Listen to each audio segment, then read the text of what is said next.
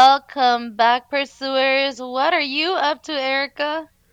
Oh my goodness, it's my birthday month, September. Are you excited? I am. Are you gonna do something I- fun? Um, you know, I don't know. Gonna get to see each other soon. I know that's what we should We do. have we a wedding totally soon. like party, like get lit, but like Uh, in a Christian way, you know, because we're like the light of the world. Like, I don't even know what that means. and we know that a lot of people right now are starting school, so getting into the swing of things. yeah. It's it's good. September is just kind of prepping us for our good old fall. So many people love fall. And dude, what is that? Like October, September, November, like four months before Christmas. It's gonna come so fast, like we always say it is. It is. Um, Yeah. and so you know what? We're just gonna take it one week at a time.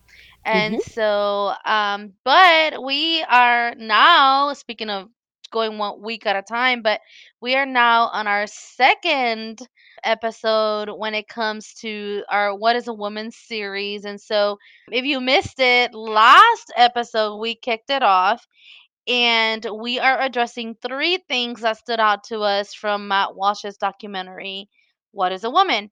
And so, if you're just tuning in, we talked a little bit about truth and whether it can be subjective or not. So, if you haven't already listened, please make sure that you go check that out.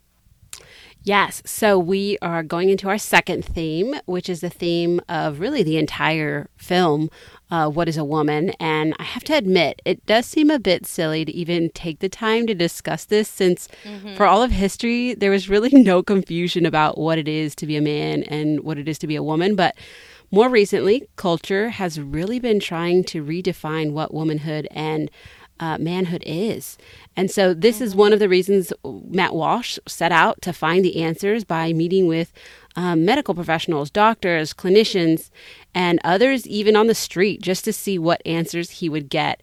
And he even went to a women's march where he figured someone for sure would be able to answer that question.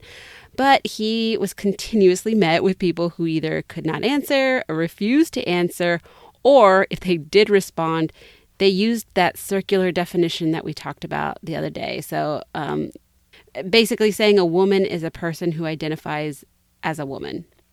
Yeah, it's just, just an interesting documentary. I mean, there is um there's bizarre exchange that Matt Walsh has with someone, you know, who he's asking the question, what is a woman? And the person um says, Well, I cannot define what a woman is because I am not one. And actually that happens pretty consistently throughout the film. And so Matt in his uh sarcasm, right, you know, he just kind of pushes back and he's like, Well, are you a cat?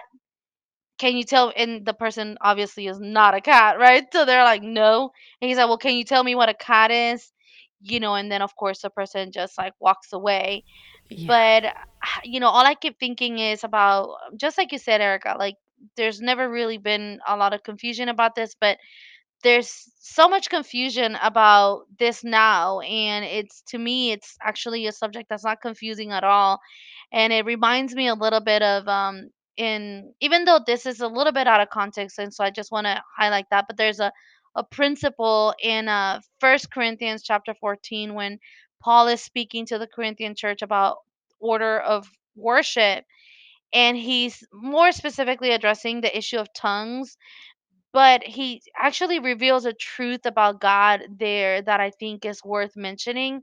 And it's that he says in verse 33 that God is not the author of confusion, but he is the author of peace, right? And so this whole confusion thing is not of God.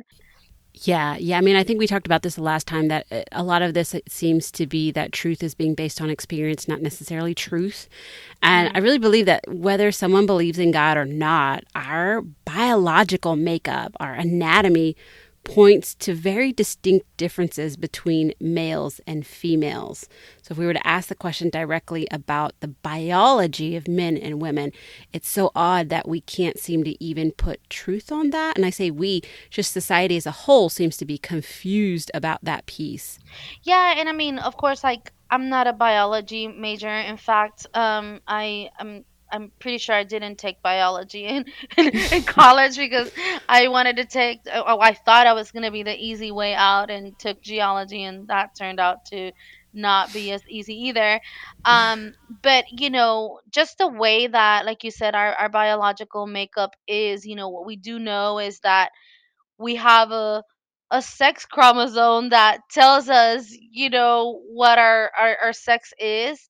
There are external and internal anatomies uh, that men and women have that are totally different and have different functions.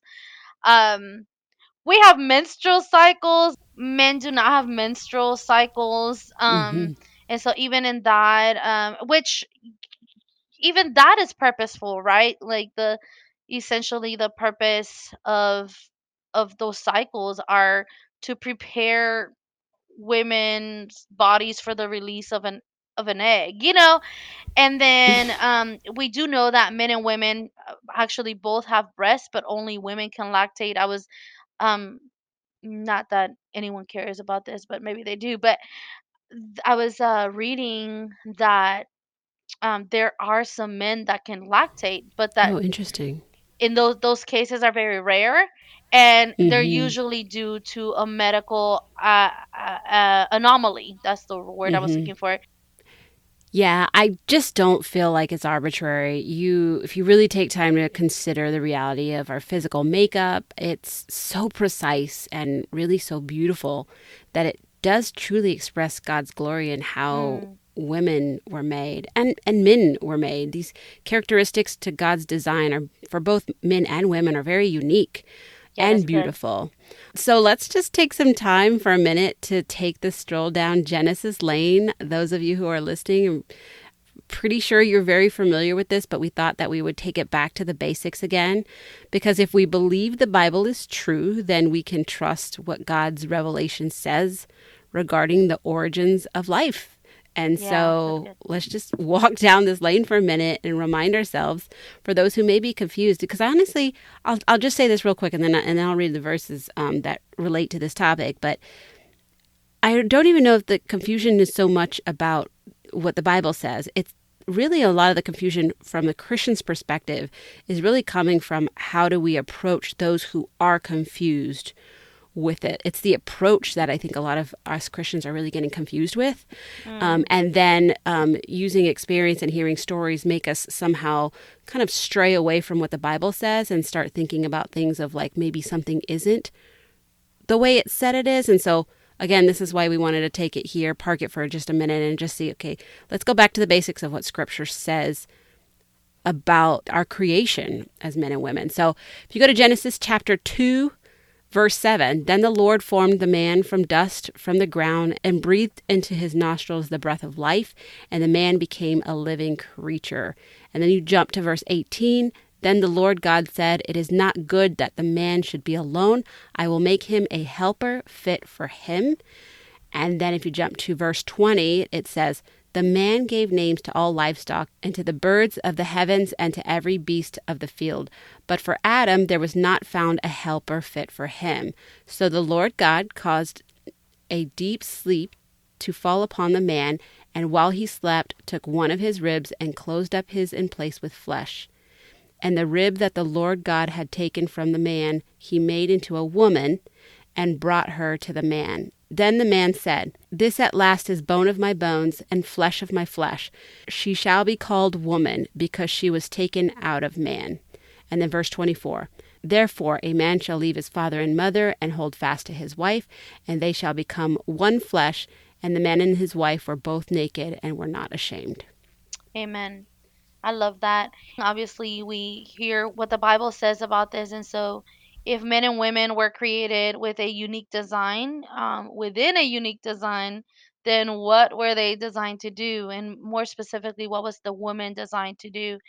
And so Genesis chapter 1 details the account of creation and uh, like um, you just read and on the sixth day it says that God creates living creatures according to their kind, wild animals, livestock and in verse 28 he says this he says god blessed them and said to them be fruitful and increase in number fill the earth and subdue it rule over the fish in the sea and the birds in the sky and over every living creature that moves on the ground. And then in verse 31, he says, God saw that all that he had made, and it was very good. And there was evening and there was morning the sixth day. Um, and so um, so, you know, so what were they designed to do? Well, they were designed to be fruitful and increase in number, fill the earth and subdue it, to rule over the fish in the sea and the birds in the sky, and over every living creature that moves on the ground. Yeah, so as we could see here, like women were made to be a helper, and that was uniquely for the woman. God had said that it was not good for man to be alone, and therefore he created specifically a being that was meant to be the helper, and that was us, the women, uh, to do that. And I think a lot of times we lose sight of that. That can come across as something negative in today's culture that we're just there to help a man. We're not there to, to necessarily lead. I think it's actually a beautiful thing that mm-hmm. God designed us specifically to do. A, a, certain task that he felt worthy and of value to do, and gave us the skills to do those types of things, to be a helper it, so it's beautiful to be a part of that and that's uniquely something to womanhood that we were created to be a helper to the man. I, I i love that you you mentioned that because i do think that part of the challenge is that we see the word helper may come across as something that it's not and i feel like we need to redeem that. Again like being a helper it's a good thing. I don't know if i mentioned this before in the podcast but um we have a guy at the church who when he was in high school i happened to give him a ride somewhere and he was getting ready to graduate and so i had asked him i said you know like how do you see yourself um, leading at the church you know or serving the church and he said i'm really good at helping mm. and i thought i've never heard someone say that they're really good at helping and that that's their leadership capacity. And it just always stayed with me because like this guy literally is what who makes like the worship function on Sundays because his leadership ability is to help. What does Jesus calls us to do to be followers of Christ? So there's a, a lot of value in that. And then also I do want to point out, and this thought just came to me that the helper is the maternal instinct of God himself. Who does he leave us with? The Holy Spirit. What is who is the Holy Spirit? The Holy Spirit is the helper. Yes. Now, now is the helper less valuable than the son or the father? No. And and oh my gosh, the Lord is like literally just pointing these stuff out to me like and who did who in this creation story that you just read, Erica? Who does he say he created us like? He said he created us in God's image. His image. Yeah. So the helper, the Holy Spirit, all of these things are one and the same. And we get to we get to be that. Like that's cool. Yeah. That God designed us in that way. Um, I would also say that, you know, there's that other piece of being fruitful and um f- increasing in number and filling the earth and and I wanted to just talk a little bit about this because I think we are currently living in a in a culture that tells us or essentially leads us to believe that having and raising children is an inconvenience when it's actually a really important part of the creation story. Mm. And um, so we have been reading this book called Eve in Exile by um, Rebekah Merkle. And um, she says this, and I'm like, I can't even think of a better way of saying this. And she's talking specifically about women's design. And she says, on a physical level, women are designed to have babies. Everything about us is meant for mothering, from being sexually attracted to men in the first place, to being able to conceive, to the ability to weave together another little human inside of us without even trying, to the breasts that feed the baby, to all the mothering instincts that are hardwired into us. We live with the reality of our fertility monthly. This is not a minor part of our design, it is our design. And the Mm. feminist agenda has been systematically attempting to separate women from their creational purpose in this regard for the last century or more. I love the word creational purpose because Yeah. I It's true. This is not a minor part of our identity. This is a major part of how we were physically designed. And, you know, the creation story reminds us that this mandate to populate the earth is a mandate to fill the earth with other image bearers and that Mm. that is all part of God's plan. Yeah, and some may say, well, then, like, what about those who physically cannot bear children? And I'd Hmm. say, Jesus always honored the person who gave out of what they had and not what they didn't have. And so focusing more so on that. Yeah, absolutely. And I think it goes back to um, that tendency uh, of us to, you know, I always think of of uh, because I hear this a lot, like unfortunately a lot more than I wish I would. Like people, and I know I've used this example before, but it's the one that comes to mind, you know, of like someone saying, "Well, what happens to the paraplegic who can't raise his hands in worship?" Okay, well, just because a person who doesn't have arms um, cannot physically lift their arms in worship doesn't mean that you who have arms shouldn't lift your hands and worship, right? yeah. And so for me, it's exactly what you said. It's not about what we don't have. The fact that someone, for whatever reason, and we see in scripture that there were all kinds of women who were barren, that didn't make them less women. I think the point that we're making, and I know that you're you're also making, hmm Erica, is that um, part of our design as women, we were specifically set apart and called out to be able to bear children. But it is not something we can do alone. We need the man to be Yeah. able to to do this. And and so the beauty of this is when a man and a woman bring what God has given both of them. So again, they bring what they have to hmm create this miracle that we call life. Yeah. And as believers, I'd say that we can fulfill this mandate through things like adoption as well, or even through Mm, discipleship. Those who are not moms yet, and maybe there's still uh, the Great Commission for you, uh, aside from one of these attributes that God's given us, uh, our bodies, to do. Um, in Matthew 28 19 and 20, right? Jesus commands us to therefore go and make disciples of all nations, baptizing them in the name of the Father and the Son and the Holy Spirit, and teaching them to obey everything that I have commanded you. And surely I am with you always at the very end of age. So we can bear fruit and multiply by growing the family of God. It doesn't even necessarily need to be our family, although, like you said, that is something that's uniquely designed for our bodies as women. Yeah, that's so good. Uh, and then the other piece of it is, you know, so first is, you know, we were created to be helpers. The next thing is we were to uh, created to fill the earth, to multiply, um, both physically and spiritually. And then the last thing was to subdue the earth. And um, you know, I I'm not necessarily sure that subduing the earth is something that's just unique to women because this was a command that was given to both Adam and Eve. But what I will say is that um, the the word uh, subdue, and I was I was reading that in Hebrew it means kavash, and that it it means to place your foot on the neck of your conquered enemy and bring them under complete control which by the way you know he does say in, during the curse that he was going to put an enmity between the woman and the enemy and it is through the woman right that jesus comes and he tramples on the enemy and so we see creation old testament new testament um, essentially coming together and um, what I was gonna say is that you know to to subdue means uh, for us to take. Well, I think it means two to three things. One is to lead with authority, also to manage, um, to steward the things that have been given to us, because again, we were supposed to steward creation.